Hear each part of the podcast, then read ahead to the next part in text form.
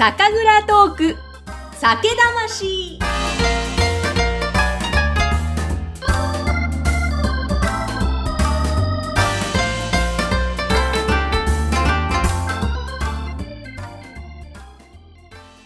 今回の配信はクラウドファンディングでご支援をいただいた平岡拓郎さんの提供でお送りします。皆さんこんにちは。酒蔵ナビゲーターの山口智子です。前回に引き続きまして、結び株式会社代表取締役、深澤亮さんにお話を伺ってまいります。さて前回、その山梨、富士川で生まれた本菱、なぜ復活しようということになったのか、またまちいくプロジェクトでどんなことが進んでいったのかを伺ってまいりました。で、前回も一番最後のところで実はまた面白いつながりがあったんですよということをお話しいただいたので、そこからぜひ教えてもらいたいんですが。はい、そうですね。だからその本当にこれもやってみなきゃわからなかったことですし、私の実家の裏山がね、桜の名所ひゃくせんで、しかも山梨県唯一でにせんぼんの桜が咲くんですよ。にせんぼんですか。私が小さい頃はもう場所取りできないですよね。もう朝早く行かないと。今はもうコロナっていうのがあって、もうすごいゆったりしてるんですけど、でこれも裏山だったんですけど、プロジェクトをやってすごく面白いというか鳥肌が立ったのは、富士山っていうのが木の花咲夜姫がね祀られてるっていうのがあって、でこの人は桜に舞い降りるって伝説があるんですよね。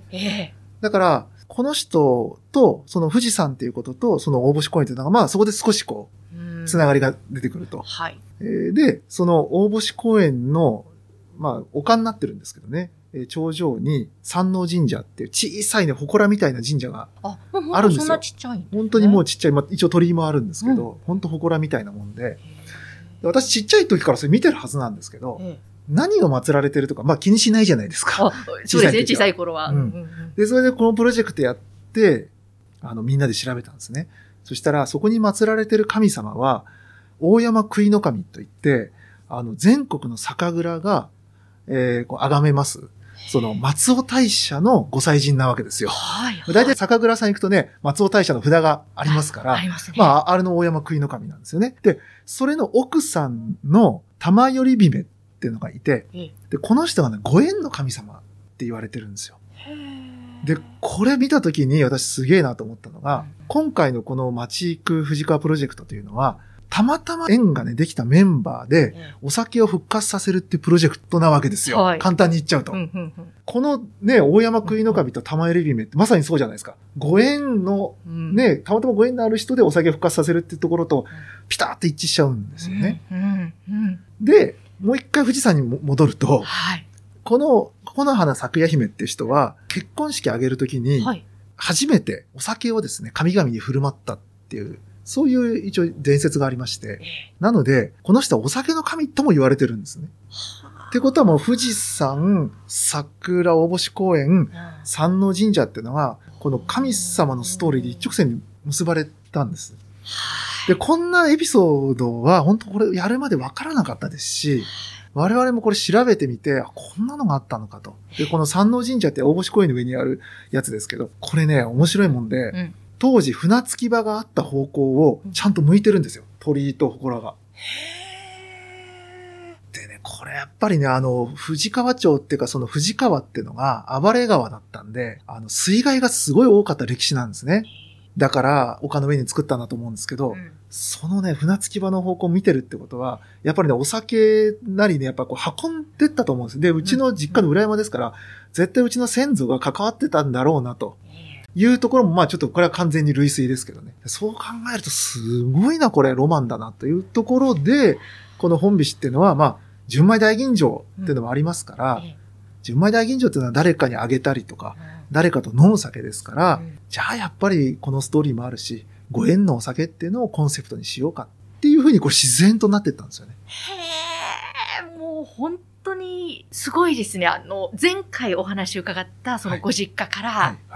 刻印が見つかってというところも導かれるようにでしたけど、今のお話を伺ってるともう本当にもうどんどんなんか見えない力が応援してくれてるみたいな、何かすごいものを感じたんですけど。いやー、だから私もこれは本当鳥肌が立ちましたね。へー。本当になんか一本の柱でこうつながった、なんかピンとテーマが固まったみたいな感じですよね。はい、ねえ、で、それでちょっと裏話というか、後日談があって、うん、木の花咲夜姫はまあ富士山なわけですけど、その登山口、吉田口登山道の起点になった富士浅間神社っていうのがあって、はい、でそこのね、サイトを、このプロジェクト期間中に、まあ、木の花咲夜姫ですから、調べてたんです。はい。いや、そしたらね、そこに、結びについてっていう記述があって。結びについて。で、結びってのは、神道において、昔奈良時代から結びっていうふうに表記されてたらしいんですよ。はい。で、これがあらゆるものを生み出す、元になる言葉っていうことらしくて。あ、あの、結びって最近私も実はよく聞く言葉で、はい、結びって漢字で表すと生まれる霊って書くんですよね。そういうことだったんですねって今ちょっとすいません、個人的にはーって思ったんですが。それ見て、で、うちの社名結びじゃないですか。はい。これでまた鳥肌立ちましたよね。本当ですね。なんだこれだと。で、例えば、富士浅間神社で書いてあるのは、お酒をね、はいえー、作るとか、うんあとまあ、我々は普段そのブランディングですから、まあデザインとかそういうのをね、あの、提案したりもするわけですけど、そのデザインを作り上げるとか、あるいは衰えたものをこう復活させていく、その何かビジネスを作り出すとか、そういうものに、まあご利益といいますか、あの、つながっていくんだっていうのが、今でもね、富士浅間神社のサイト見たら書いてあるんですよ。これも見たときに、いや、これはもう本当なんか、何かに導かれて、もう自分の考えでやったんじゃない、自分でもちろんこのプロジェクトやろうと思ったんですけど、うん、自分で決断してるようで、自分で決断してないんじゃないかなっていうね、不思議な感覚になりました。本当ですね。えー、すごいな。なんか、もうそういうね、うわ、そうだったんだ、そうだったんだ、みたいなもう驚きが連続があったと思うんですけども、はい、そういう中でその全国から集まった皆さんと、まあそうやっていろいろ意見を交換し合って、ブランディングどんどん出来上がって、で、そのお酒の一本ができて出荷されるまで、なんかまた、例えばお米の作りとか、なんかそういうところ、お酒作りとか、その辺はどんな風にされてたんですか？そうですね。あの、で、大きな方向性をみんなで話し合っていくわけなんですけど、うんただ、その実際の作りどうするかとかって、そこら辺の最終的なことは、やっぱり蔵とね、当事さんたちと話さないと、やっぱ分かんないことたくさんありますんで、で、町で唯一一軒残った、よろずや醸造店さんっていうですね、酒蔵さんにもお願いしてましたから、で、この企画にも本当に賛同してくださっていて、発起人にもね、あの、名を連ねていただいて、たわけなんですけども、まあ、そこの、まあ、もう今杜氏さん変わっちゃったんですけど、あの、杜氏さん、当時のですね、杜氏さんとも話をさせていただいて、で、最終的には、やっぱり地元のお米をしっかり使いましょうということで、これも私も知らなかったんですけど、玉栄というですね、はい、あの非常に珍しい、あの、全国でろっぴゃくごじゅっトンぐらいしか取れないお米を、たまたま、その、富士川町内で作ってる方がいらっしゃったんですね。はい。で、山梨県の酒造公的米っていうのがもともと玉栄だったっていうのもあって、とても珍しいわけですよ。ええ、じゃあまあせっかくだから地元のお米を使いましょうということで、まあ当時は今でこそ地元の米、地元の水で作るお酒っていうのは、まあだんだん増えてはきてますけど、我々がやった当時っていうのはまだまだ、まあ地酒とは言いながらね、ええ、あの全国から山田錦集め、特等米を集めて一番いい酒を作ると、なんならもう水もちょっとどっかから取ってきてっていうのは、うん、まあ普通にありましたから、うんうん、今でもそれはありますけど、うん、ただもうどうせ我々は後発も後発で、ひゃくにじゅうねんぶりの復活だって言ってても、まあね、新しい酒じゃないですか、普通に出てきた時は、あの多くの人にとっては。はいでやっぱりこれ地元にこだわっていくのがいいだろうしっていう、うん、まあこれはまあ み, みんなの意見と、あの、蔵元の意見も一致してですね。で、純米大吟醸をまず出したいっていう、あの、いうのがありましたから、うん、じゃあ ごじゅっパーセント 以下の精米でということで、あとはもうお任せしましたね。そこまで一緒にすり合わせて、うん、あとはもう、杜氏さんたちに自分たちのどういう人に届けたいかとか、えー、どんなイメージか。例えば、まあ、食事にあってとか、そのペルソナのね、女性の方がお酒好きでっていう設定ですから、だからやっぱ従来の純米大吟醸だと甘すぎるんですよね。やっぱ食中酒として美味しい酒でないと良くないだろうっていうことで、だから軽口に振ってもらったりとかっていう。あの、そこら辺も結構すり合わせしてやってきましたね。うわー、なんか楽しそうです。話伺っててもワクワクしますけど、でもなんか、その地元に一軒残っていた酒蔵さんというのもそうですし、はい玉境というお米があったって、うん、なんかその辺もまた素晴らしいですね。そうですね。うん、で、その、よろずや醸造店さんっていうのは、まあ全国的にはその有名じゃないですけど、うん、山梨県ではまあ結構知られてまして、うん、その酒蔵の名前っていうよりは、春能天というですね、あのお酒のブランドを出してるんですね。で、この春能天というのが、うん与謝野晶子と与謝野鉄幹ですね。うん、この二人が身延山詣をする前に、このよろずやさんが気に入ってて、ここに、まあ、何度も宿泊してるんですよ。で、その時に句を読んでて、蔵の庭にですね、句碑があるんですね。で、そこの、そこから取って春能天というブランドをで、まあ、すごい、だから、名酒蔵なわけですよ。言ってみれば。春能天ってどういう字書くんですか？春、えー、ホトトギスが鳴くっていう。素敵ですね。そういうブランドなんですよね。で、その、このやっぱり蔵の蔵元の方針もなるべく地元の水、地元のお米を使うと。それから食中酒に合うお酒、辛口をやっぱり試行していくっていうあの方針ももともとあったんで、そこはやっぱりカチッとこうはまったんですよね。なるほど、そうなんですね。そこで出来上がったお酒、最初に飲んだ時っていかがでしたか？ああ、今でもね、覚えてますけど、まず最初、うん、ちょうどね、今ぐらいの時期が、うん、あの、初絞りな、になるんですね。多分今日あたり初絞りだ、なってると思うんですけど、えー、あの、当時はコロナ前ってこともあって、うん、あの、メンバーで希望者を、うんうん、みんなで集まって、はい、で、蔵で、その、まだ火入れする前のね、えー、ほんと絞りたてのやつを飲むっていう会をやってたんです。うー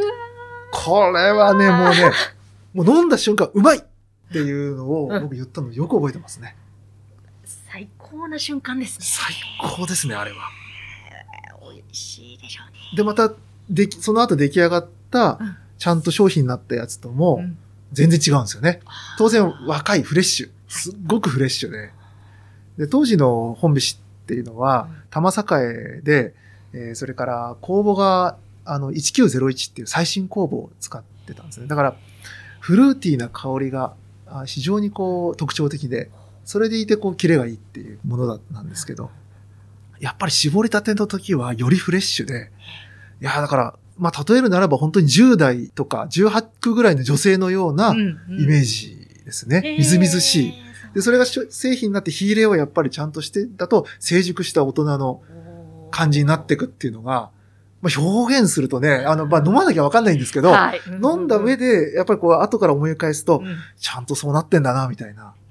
感じになりましたよね。日本酒ってそこもすごい魅力ですよね。の味わいがそうやって変わっていく。そうなんですよね。またいいですね。面白い。うん。うわあ、そうなんですね。じゃあ実は私も今年のそのお正月に本菱さんのまたラベルが素敵で、はい、あラベルのねお話もまた伺いたいんですが、はいはい、その中の黄色いラベルを選んで、うんうん、でにせんじゅうはちねんのものを選んで飲んで、もう美味しくかったですね。あの私の弟がもうすごく気に入って、はいはい、弟の方がたくさん飲んでた飲ま飲まれてしまったんですけど、美味しい美味しいと思う。あの今ね山口さんがにせんじゅうはちって言いましたけど、まあ我々がえっともうにせんじゅうななねんに最初に出したやつはもう全部売り切れててないんですが、うん、にせんじゅうはちねんってのが一番古いやつなんですね。うん、で古い本菱を好きっていう人ほど。酒好きの人が多いんですよ。これはね、記録がちゃんと取れてまして。記録取れてるんですか？記録が取れてまして。あ、だから熟成が進んでる方が好きな人もいれば、そうじゃなくてやっぱり新しい方が好きっていう人もいて、まあ、お酒あんまり飲み慣れてない人は当然新しい方が飲みやすいので、まろやかなんで、あの好きっていう人多いんですけど、ただね、料理人の人たちもみんな分かれますね。だから日本酒って、うん、新酒が一番いいイメージがあって、あの、歴史的にもこう、出来たてを飲んでほしい。これは多分日本の文化に結びついてると思うんですけど、うんうん、だけど、本菱なんかは海外ですごくいっぱい賞を取らせていただいて、で、結構ね、海外の賞に出品するタイミングの問題で、丸々いちねんぐらい寝かせたやつを出品するっていう場合結構あるんですよ。で、そうすると、ある時には、新しくできたばっかと、それからいちねんまえのやつを出したことがあるんですけど、やっぱね、ヨーロッパとかは、いちねんまえのやつが受賞してくんですよね。だからヨーロッパはやっぱりワインの文化だから、熟成の文化なんですよね。なるほど。で、それを、こう、日本でね、我々が一生懸命販売していると、結局、好みで、私はにせん何年がいい。私はにせんにじゅういちがいいとか、分かれるんで、だから日本酒もね、やっぱりね、あの、醸造酒ですから、結構好みなんだな、というのは、もう、やっていくうちに我々がこれ発見したことでもありますね。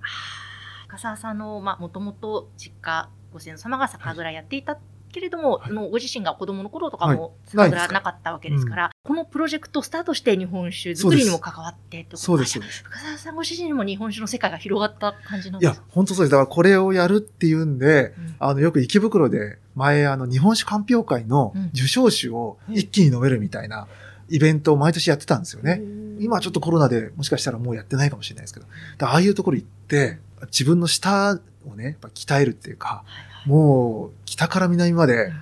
ちょっとずつでも全部飲んで、はい、もう帰りベロベロになるんですよね、あれ。そら、そうですね。昼からもうグワングワンもうなっちゃって。えー、だからそういうのやったりとか、はい、あとまあお店行って、もう飲んだことないやつを積極的に飲んで、はい、で、本美酒と比べてどうかなとか、そういうのはもうやっぱりすごくやりましたし、あとあの、今まあコロナで行けないですけど、あの、酒蔵さん、よろずや醸造店さんにもですね、うん、仕込みの時期に一日行かせてもらって、やってたんですよ。はいで今はもうさすがにいけないですけど、だそういうふうにやっぱこう自分自身もね、ルーツがやっぱり酒蔵ですから、私お酒にこう触れていきながら、ああ、こういうことやってんだなっていうのは、本当に勉強になりますね。もともとお酒はお強いんですか？弱いんですよ。え、えー、そうなんですか？お酒は本当に弱くて、はい、ただ、あの、いろいろね、やっぱりこういうふうに会社の代表やってるとお付き合いもあるし、まあこういう仕事でね、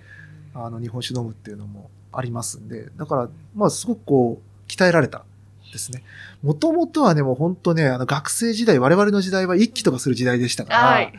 もう高田の馬場でね、飲んだくれてね、本当はなんか悪い酒飲まされて、戻すみたいなことをやってたんで、もうね、日本酒とワインはね、うん、本当にいい思い出がないんですよ。わかります。同じです。だけど、だけどだんだん大人になってね、うん、あ、ワインって美味しいんだなとか、えー、日本酒って美味しいんだなって知って、やっぱりこう、たしなめるようになってきたっていうね、感じですかね。はいはいなるほど、そうなんですね。そうですね、昔は一気、確かに私の時も流行ってました。ねえ、その頃に美味しさをしていたらまたその後違ったのかもしれないですけど。いや、もっとね、舌が、ねね、敏感だったかもしれないですね。なったかもしれないですけどね。まあでも大人になってからの楽しみが広がるのも幸せですもんね。わかりました。じゃあ、まだまだですね、伺いたいこと、さっきラベルの話もちらっと出ましたが、そのあたりも伺っていきたいので、ちょっともう一回、次回も深澤さんお付き合いよろしくお願いします。よろしくお願いします。ありがとうございました。ありがとうございます。今回もゲストは、結び株式会社深澤亮さんでした。それでは皆様、今晩も幸せな晩酌を。今回の配信はクラウドファンディングでご支援をいただいた平岡拓郎さんの提供でお送りしました。